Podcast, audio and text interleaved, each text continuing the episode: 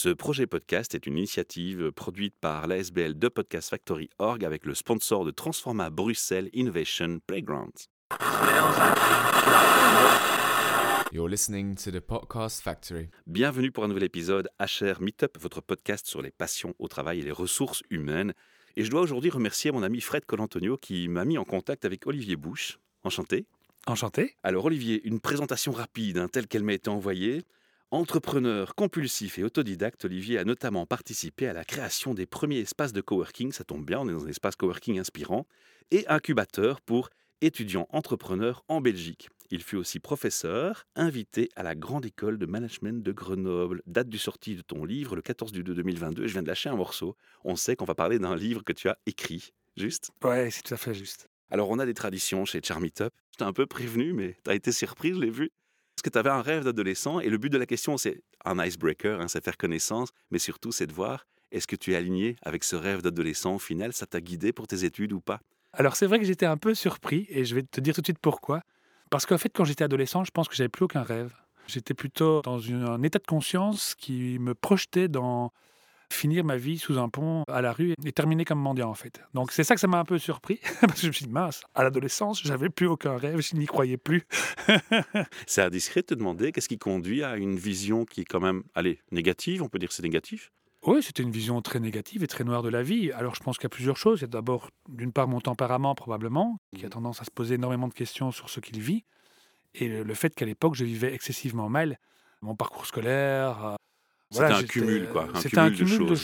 choses. Et voilà, une grande difficulté à m'intégrer, je dirais, dans le modèle éducatif tel qu'il était et tel qu'il est, je pense, encore toujours en place aujourd'hui en Belgique. Le modèle éducatif ne mute pas assez vite par rapport Non. au changement de paradigme de la société. Quoi. Tout à fait. Et puis je pense qu'il n'est pas fait pour tout le monde, en fait. C'est un standard qu'on a créé, mais il faut accepter qu'il y ait des enfants, des jeunes qui, effectivement, n'arrivent pas à rentrer dans ce moule. Parce que malgré tout, tu as réussi à prendre une orientation spécifique avec quand même des choses qui t'attiraient, qui t'ont inspiré ou pas du tout Et tu as directement été autodidacte en disant Bon, je travaille et je tire mon plan. Je pense que là, mes parents étaient derrière moi et je les en remercie parce que même si je n'ai pas choisi une orientation de cœur, parce que pour être très franc, l'orientation que j'ai choisie, c'était en fonction de la difficulté des études, mes parents voulaient absolument quand même que je termine des études.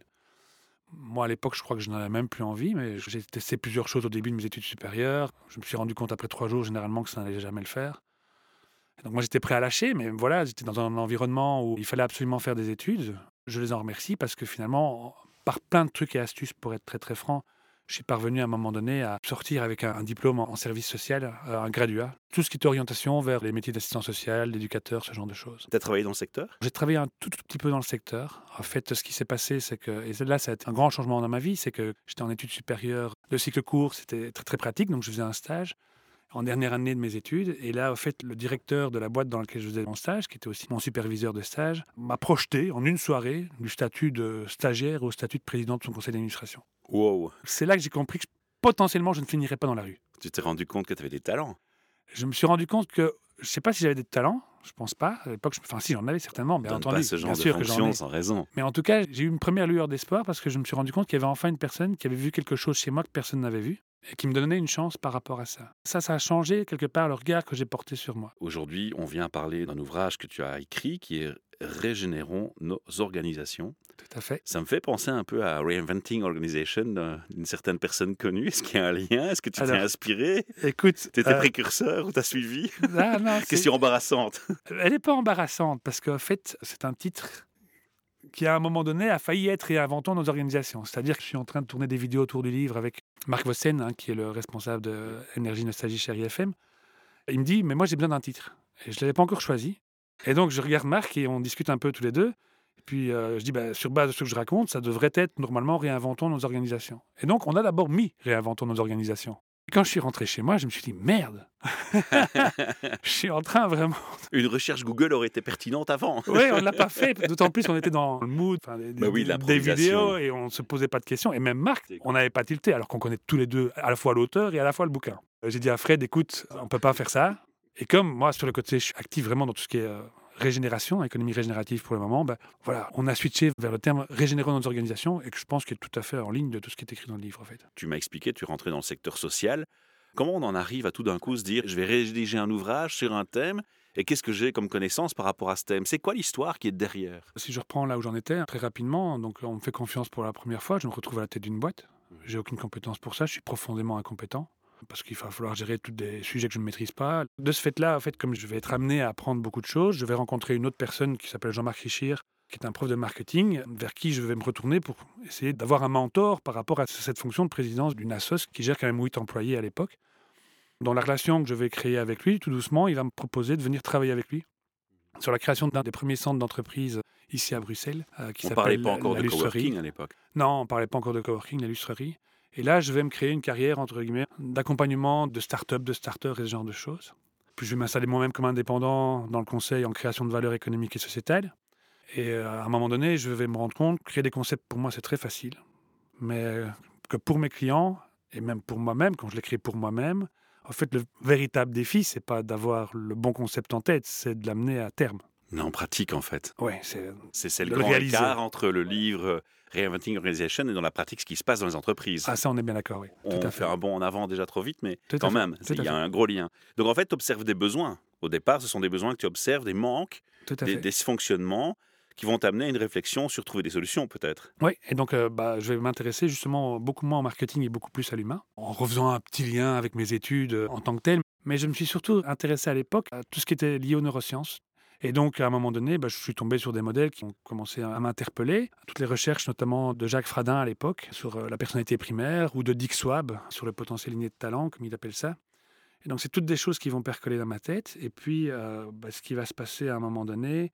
Et donc, à ce moment-là, je cherche des outils pour aider des gens à s'améliorer. Et tu mets en pratique. Je commence à mettre en pratique. Mais il y a des choses qui coincent dans ma tête. Il y a des choses qui ne me vont pas dans ce que j'entends, dans ce que je comprends.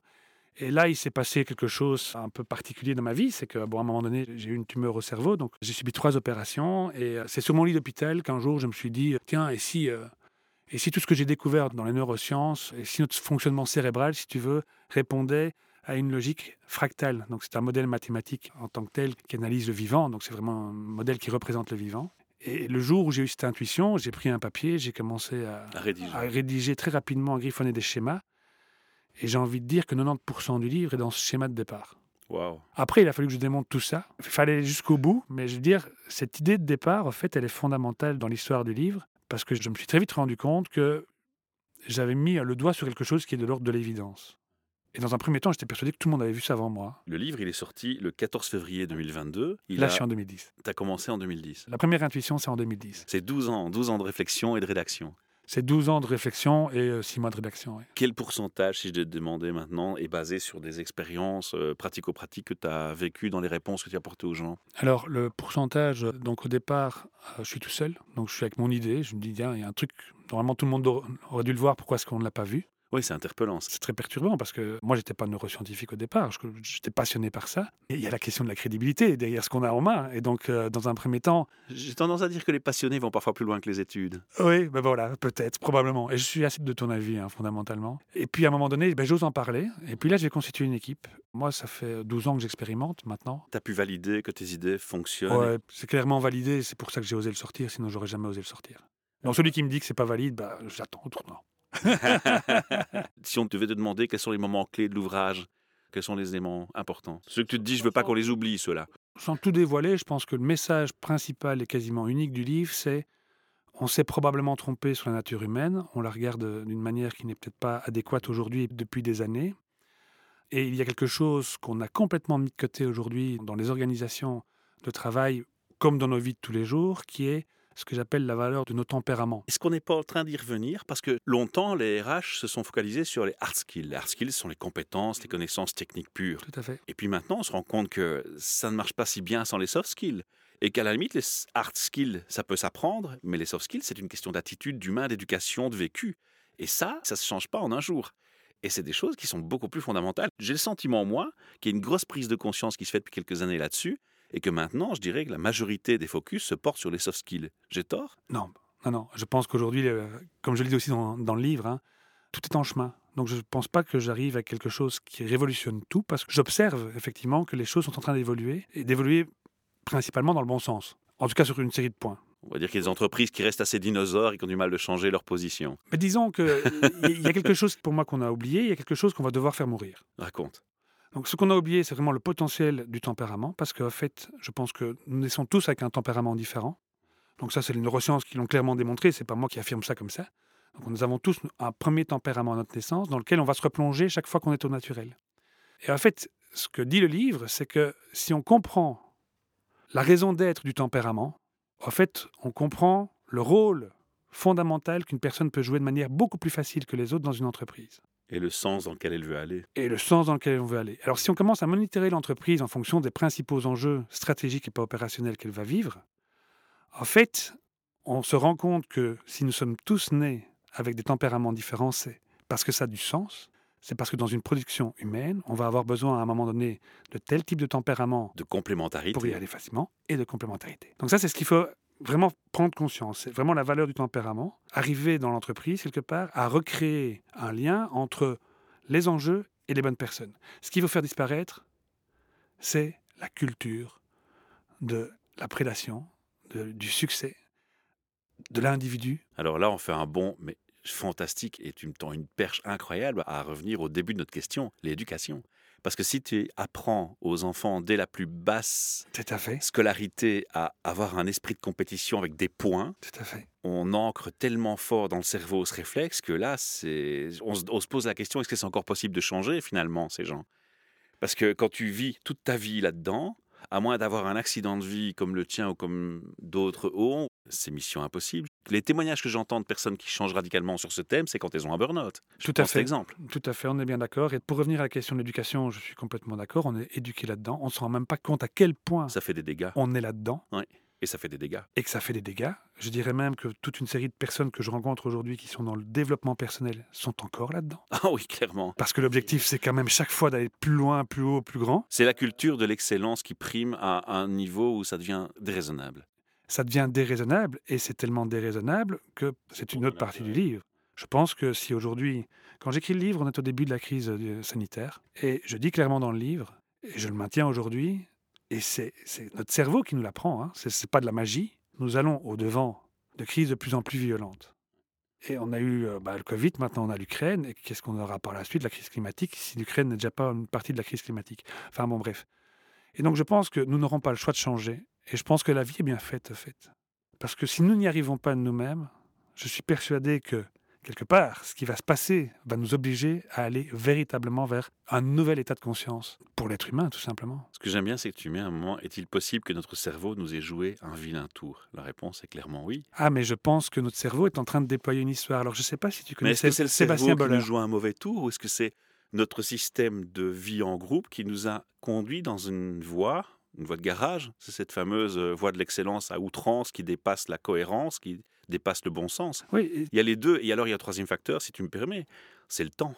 Combien de temps faut-il pour changer quelque chose? Combien de temps faut-il pour en créer quelque chose? Combien de temps faut-il pour réagir, rebondir? La différence entre la réactivité et la proactivité. Est-ce qu'on en parle dans le livre? On ne parle pas de la notion de temps, mais je peux y répondre sans aucun problème. Ce que je te dirais, c'est que dans le modèle tel qu'il a été déployé, tel qu'à un moment donné il apparaît très clairement, c'est aussi ce lien quelque part entre, je dirais, ben, tous les petits individus que nous sommes hein, en tant que tels, et une représentation de l'histoire de l'humanité comme étant un méta-cerveau, si tu veux, qui est en train de déployer sa propre histoire. Et euh, tu parlais juste avant de burn-out, et tu disais, ben, il faut le burn-out hein, pour qu'on se rende compte de ça. La petite claque dans le visage, quoi. Ouais, je pense que l'humanité est arrivée à cette période elle va se prendre une vraie claque dans le visage. Le modèle le dit clairement. On est arrivé exactement dans ce moment où, parce que le burn-out, il vient pas de nulle part. C'est généralement à un moment donné, on essaye d'être toujours dans l'amélioration continue, on essaye de comprendre pourquoi ça ne va pas, on se prend la tête pour être de plus en plus performant, et à un moment donné, il y a tout qui craque. Ben pour moi, c'est exactement ça. L'exemple du burn-out, l'humanité va vers son burn-out. Elle va faire son burn-out, c'est pas possible autrement. Ben, si on observe le monde, l'humain a toujours fait une copie de ce qu'il est en tant qu'entité à l'échelle grande Tout et à fait. dans tous les secteurs. On est bien d'accord. Ouais. Et donc, quand tu parles de burn-out et de la notion de temps, ben dans ma vie, peut-être que faire un burn-out, ça va me prendre deux ans pour m'en remettre. Ouais. Mais si tu regardes ça d'un point de vue beaucoup plus méta, C'est pour ça que j'en parle bah, du temps. attends- ah, attendons-nous quand même à ce que ça prenne euh, quelques dizaines d'années. Hein, Sauf qu'on n'a plus le temps. Ben, sauf qu'on va se prendre la claque et je veux Ouais, dire que... Et c'est de là que vient l'effet de, de claque. Quoi. Voilà, la, la claque. on- Et je pense que c'est. dans le livre, j'ai encore un secret espoir parce que j'écris euh, il y a de ça deux ans, le début de. Voilà. Aujourd'hui, tu me demandes si je garde le même, euh, le même espoir que l'homme arrive à créer sa propre crise.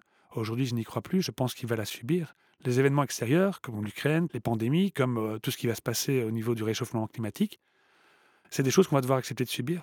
Parce que nous n'allons pas nous-mêmes, à un moment donné, décider de tout changer. Je n'y crois plus. Ça, c'est impossible. Sans être négatif, je me dis que c'est l'enfant qui hein. apprend à rouler à vélo, bah, il chute d'abord. D'accord. La claque du burn-out te permet quoi? De rebondir, d'être résilient, de retrouver du sens à ta vie? Bah, je dirais qu'à l'échelle mondiale, malheureusement, euh, c'est horrible ce que je veux dire. hein, Il y aura des dégâts monstrueux, mais je pense que c'est un passage obligé s'il faut vraiment avoir un restart.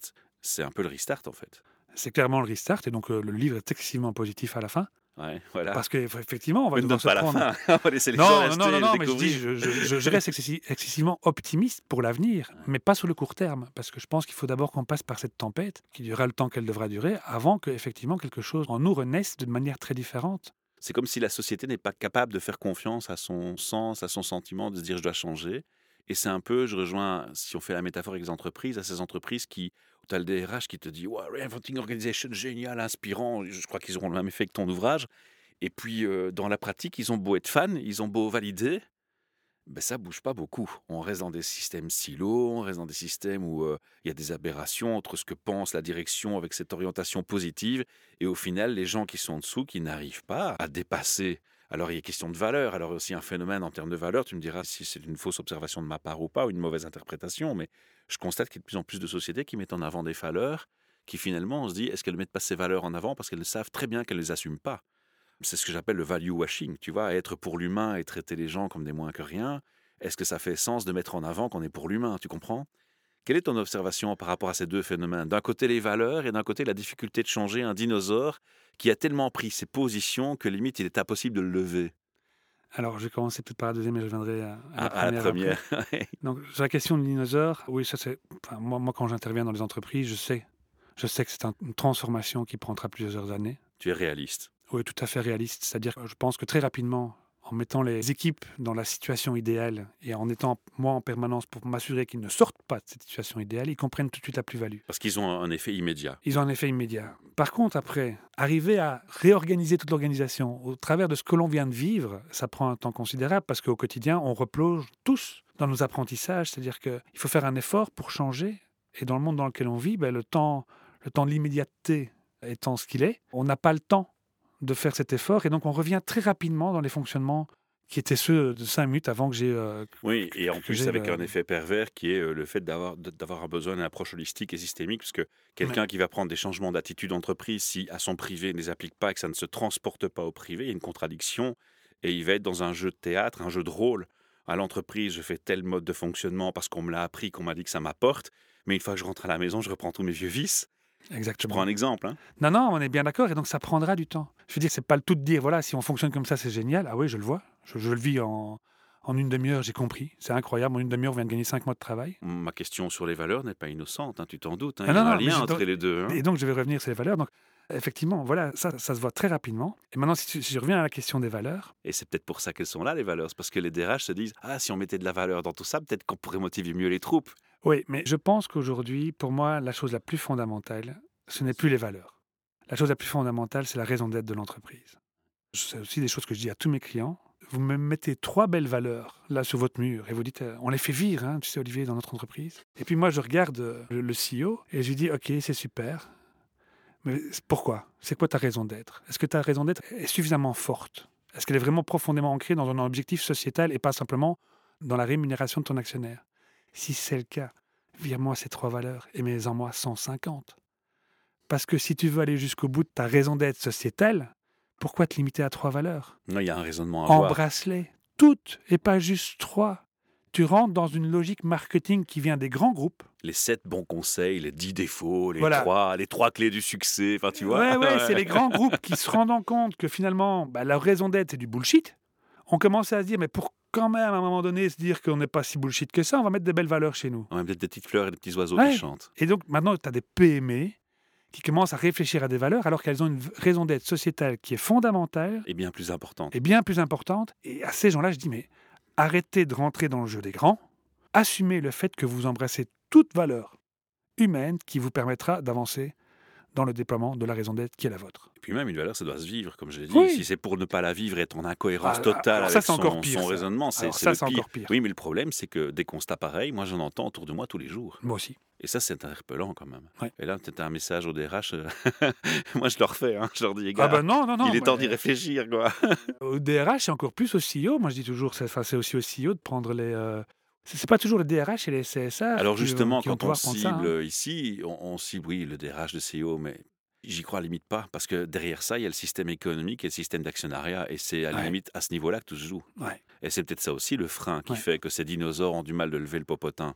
Si je prends mon Ben, expression on et est mon bien image. d'accord. On est bien d'accord. Tu as un CEO qui est complètement ou un DRH qui est complètement convaincu de ce que je raconte, mais qu'au-dessus, ce sont des actionnaires qui vont juste lui dire on s'en fout. Donc le pauvre gars, il est entre deux. Il y a le au-dessus où Ouais. on, on s'en fout, et en bas, on n'y Ouais. croit pas et on va pas suivre. Ouais, donc ceux qu'il faut aller voir, ce sont les actionnaires. Et donc ça, enfin, moi j'ai des actions aussi euh, de terrain aujourd'hui où, euh, dans le cadre de, de- de certaines de mes activités, où on va directement trouver les actionnaires en disant, mais écoutez, si c'est comme ça que vous voulez con- continuer à piloter votre boîte, on leur dit simplement, osez encore regarder vos enfants droit dans les yeux. hein. Clairement, ouais, Voilà, hein. c'est clair. c'est la seule chose que j'ai à leur dire. hein. Vous voulez continuer comme ça? Super. Allez voir vos enfants. Demandez-leur leurs rêves, leurs idéaux. Et posez-vous la question de savoir euh, est-ce que fondamentalement je fais quelque chose pour faire avancer la- l'avenir de mes enfants ou je fais tout ça juste pour moi et pour mon fric?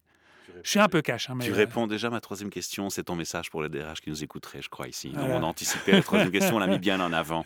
Dis, j'ai une question autre pour toi qui n'a peut-être pas un rapport direct avec ton livre, mais quand même. La pandémie, tu en as parlé, tu as Ouais. écrit cet ouvrage pendant la pandémie. La pandémie, elle a donné une leçon pratico-pratique et déjà une petite claque aux entreprises. Elle les a obligés à revoir la notion de confiance envers leurs employés pour autoriser le télétravail. On aurait pu se dire, avec une telle leçon, voilà, l'électrochoc, il a déjà commencé, on peut aller plus loin. Et j'ai le sentiment que c'est, on noie le truc dans l'œuf. On dirait que ça s'arrête là. Est-ce que c'est un sentiment que tu as aussi C'est une déception de ta part ou, ou est-ce que tu dis non, non, on peut encore croire qu'il y aura d'autres rebonds, d'autres ressauts? Et je pense que c'est comme dans un burn-out, de nouveau. Au début, tu te prends une claque et puis une fois que tu l'as passé, tu as envie de revenir. croire, Tu, ouais. tu veux, tu veux revenir à ce, ce que tu avais toujours fait avant. Ta zone de confort ta zone, ouais, ta zone de confort dans laquelle tu étais toujours avant. Et en fait, il te faut plusieurs claques pour à un moment donné oser le vrai basculement. Donc tu as vu, comme tu dis, hein, on a fait un peu plus confiance, davantage confiance. On, a, on, a dû, on s'est rendu compte qu'on pouvait faire confiance. Et ça a bien marché en plus. Et ça a super bien marché vu que la productivité était même meilleure. Mais voilà, c'est derrière. Et, donc, oui, on va garder, on garde quand même, je pense que les entreprises gardent quand même euh, quelques apprentissages de ça. Mais probablement qu'il faudra une deuxième grosse claque et puis une troisième grosse claque pour vraiment amener le basculement. Et c'est la même chose quand on parle du burn-out, pour moi, c'est c'est- qu'une échelle. c'est c'est une échelle. Mhm. Et tant que tu n'es pas au-dessus, tu tombes pas. Donc il faut aller jusqu'au-dessus pour qu'à un moment donné, les gens disent Ok, on revoit tout, quoi. Bon, allez, on peut avoir une petite lueur d'espoir qui comprend Ah, mais moi, je suis persuadé qui que ça va arriver. Qui a un sursaut avant quand même. hein, bon. Avant qu'on passe à nos trois questions RH qui sont notre rituel de clôture et où on pourra encore faire des liens avec ton ouvrage, moi j'aimerais inviter les auditeurs à aller acheter ce livre et le lire. C'est pour ça que j'en ai pas trop non plus parlé parce que je veux pas tout dévoiler. Je veux vraiment que les gens fassent la démarche de se le procurer, de le lire et de se rendre compte à quel point il y a de la pertinence dedans. Ce qui m'intéresse maintenant, ce serait quand même, de, avant de clôturer, passer un petit mot sur qu'est-ce que tu fais dans la vie aujourd'hui alors, à part écrire? Tu m'as sous-entendu dans ce que tu m'as donné comme réponse que tu accompagnes des entreprises. Donc j'ai envie d'en toucher un mot. Oui, tout à fait. Donc aujourd'hui, concrètement, j'applique ce qui est marqué dans le livre dans toute une série d'entreprises. Tu définis ça comme quoi? Comme coach en entreprise? Comme accompagnateur? Accompagnateur de transformation, dans une vision qui est très très particulière, vu que c'est vraiment rentré dans ce que j'appelle le management régénératif, qui n'est pas un management pyramidal ou flat, c'est beaucoup plus bio-aspiré. C'est un mouvement permanent de leadership distribué qui change en fonction des enjeux et qui tient compte de deux choses super importantes. Misons sur la facilité, misons aussi sur euh, ce qu'Olivier Hamon appelle euh, la sous-optimalité.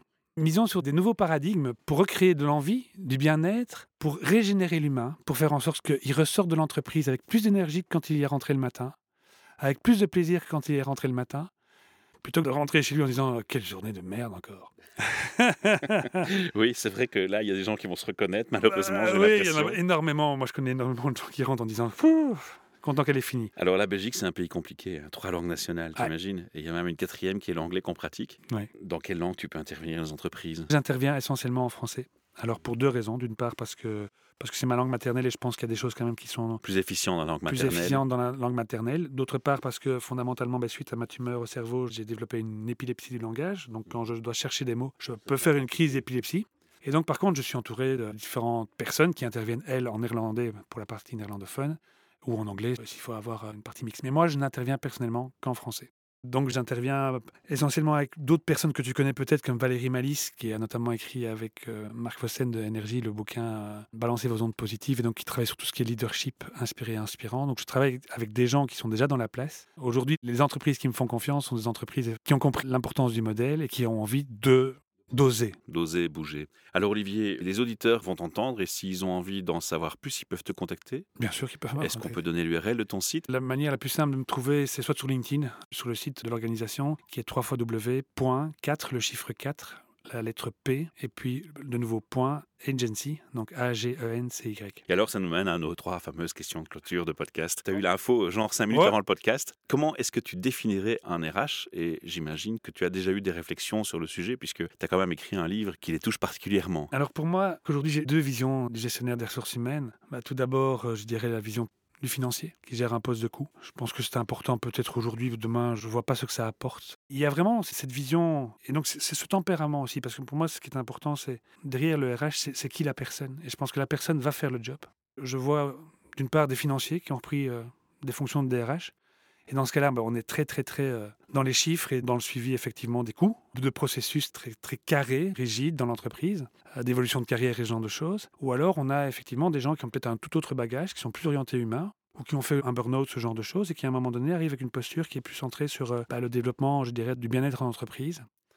Pour moi, je dirais, ça c'est les deux visions que j'ai du DRH, et la vision idéale que j'aurais d'un DRH, c'est une personne qui peut-être ose re-questionner, et d'ailleurs, j'ai pas peur de dire que d'ici la fin de l'année, donc j'ai le temps, hein, je ne prends pas beaucoup de risques, on va organiser avec plusieurs un colloque sur l'innovation radicale dans les ressources humaines, justement pour repartir d'un tout autre point de vue sur l'être humain en fait. De plus partir quelque part sur cet être qui doit absolument tout le temps se battre pour être meilleur que ce qui n'est là pour le moment. J'ai une deuxième question qui est l'effet waouh. À mon avis, on va aussi un peu toucher de l'humain derrière. Tu sais, cet effet waouh, c'est un endroit où tu te rends et puis tu t'y attends pas. Et l'espace de travail ou le lieu, c'est juste le mot qui vient en premier dans la tête, c'est waouh.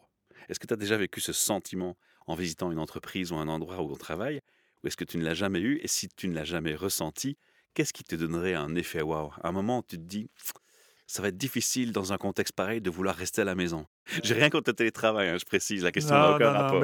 oui, non, elle n'a aucun rapport et pourtant je vais te ramener à la maison. Euh, je vais t'expliquer pourquoi. En fait, pendant le Covid, bah voilà, moi je suis confiné, bah, je vais être très franc, les activités elles sont au point mort. Et donc je vais me construire un espace de travail dans mon jardin. Je vais vraiment me construire un espace ouvert complètement sur la nature. Donc j'ai la chance de vivre euh, en bordure euh, d'une euh, très très très belle forêt. Et donc j'ai un espace de travail qui surplombe quelque part la forêt, qui est complètement ouvert. Et c'est quand je me suis installé, parce qu'au départ, je vais être très franc, j'avais construit pour mes enfants. Et quand je me suis retrouvé là, dans cet espace, en me disant, quel bonheur, quel pied d'être en contact avec la nature comme ça. J'ai dit à mes enfants, vous pouvez peut-être prendre une partie, mais l'autre, c'est pour moi. Et j'ai amené l'électricité et j'ai commencé à plugger mon PC là. Et euh, bah, tous les étés, j'y vais bosser. quoi. C'est là que je vais bosser. Voilà, c'est ça, c'était mon effet waouh. C'est moi avec la nature. Ouais, c'est sympa, c'est un beau message aussi. Et donc, des fois, je fais des réunions là-bas aussi. Ouais, pas mal. Dernière euh, question, bah, je crois que tu as répondu tout à l'heure, hein, c'est un message au DRH, tu as déjà pas mal transmis de messages au DRH. Toutefois, est-ce qu'il y a quand même encore un point que tu aurais envie de leur mentionner? De lire ton livre, ça c'est une évidence. Oui, oui, bien sûr, bien sûr, bien sûr. Mais euh, non, oser. oser la différence, oser, euh, oser prendre le temps aussi. C'est vraiment ça, c'est se dire, OK, dans tout ce qu'il y a à faire, dans... parce que je, connais quand même quelques DRH, ils ont des, des agendas Hein, voilà. Euh, On en est tous conscients. toute personne, quelque part, à ce niveau-là. Mais à un moment donné, si on veut vraiment donner une chance, euh, justement, de ne pas devoir attendre tout ce qui nous tombe dessus, il va falloir qu'à un moment donné, les gens acceptent de prendre un peu de temps pour euh, réfléchir autrement. S'arrêter. S'arrêter et, réfléchir, prendre le temps. Reculer, même peut-être, pour mieux sauter reculer, mieux sauter et aller voir des choses justement inspirantes ailleurs. Inspirantes ailleurs. C'est-à-dire que ce que moi j'ai découvert, je ne l'ai pas découvert dans les métiers de RH, je l'ai découvert dans des visions humaines amenées par les neurosciences. Je peux parler de Sébastien Boller, je peux parler euh, d'Olivier Amand, je peux parler, alors Olivier Amand n'est pas un neuroscientifique, de Dick Swab, ce genre de choses. Parce qu'en fait, l'intérêt de ça, c'est de reprendre conscience qu'on s'est peut-être trompé sur la vision de cet être humain qui doit être tout le temps en suroptimalisation ou en surcapacité et qu'en fait, ça crée une énorme fragilité. Si on observe l'humain, qu'est-ce qu'on fait avec la planète? On fait exactement la même chose. On, on espère d'une planète des ressources illimitées alors que Oui, structurellement, elle est limitée. oui. Et, Et on est en dépassement de ces ressources. Et l'être humain, c'est la même chose. Et si je prends une analogie avec le, celui qui fait un marathon, par exemple, il sait très bien qu'il ne peut pas courir tout le temps un marathon. Donc, il court tous les jours, tranquillement, un certain nombre de kilomètres. Et une fois ou deux par an, il va faire un marathon. Si on garde cette image-là dans les entreprises, en se disant, en fait, il va y avoir deux ou trois périodes où l'individu va devoir vraiment monter en puissance pour porter le schmilblick, et le reste du temps, restons sur voilà, Routine. une routine de delivery. Et c'est pas du tout comme ça que ça se passe. On demande aujourd'hui aux employés d'une entreprise d'être tout le temps dans leur marathon. Notre corps ne le supporterait pas, mais on est en train de faire subir ça à notre tête. Et il faut pas s'étonner qu'aujourd'hui euh, la perte de sens soit là, que les dépressions soient là, que le burn-out soit là, explosent. et que toutes les maladies psychosociales explosent. C'est logique. Et plus on continuera comme ça, plus ça va exploser. On espère que ton message sera clairement entendu. Et je le rappelle, on peut se procurer ton ouvrage. J'imagine que sur ton site, on fait la référence. Sur mon site ou sur le site de l'éditeur, euh, L'attitude des héros, euh, Voilà, on fait un petit coucou à Fred. Fred. Et à Vincent Truyen, parce qu'on s'est rendu compte qu'on avait des, connaissances en commun. Je fais un gros clin d'œil à Vincent Truyen qui partage beaucoup de valeurs avec moi. Donc je suis très fier de me citer son nom et de le mentionner ici. On va clôturer. Je te remercie pour ton temps et ta confiance. Merci à toi. Je remercie nos auditeurs d'avoir pris le temps de nous écouter. Je vous invite aussi à nous rejoindre au micro si vous avez envie de parler du TMRH ou d'une façon de penser le travail différemment ou simplement la passion de votre métier. Eh bien, venez à mon micro me rencontrer. On en parlera ensemble et ce sera un chouette moment de détente et d'échange ici chez Transforma à Bruxelles, à Ever. À très bientôt. Merci. Je vous confirme, hein, c'est très sympa. Partagez, likez, commentez. Et vous pouvez même laisser des voicemails. Donc on peut réentendre votre voix avec votre question et on y répond dans un prochain podcast. Lancez-vous, vous allez voir, c'est marrant. À bientôt. Ciao, ciao. You're listening to the Podcast Factory. Ce projet podcast est une initiative produite par l'ASBL de Podcast Factory Org avec le sponsor de Transforma Bruxelles Innovation Playgrounds.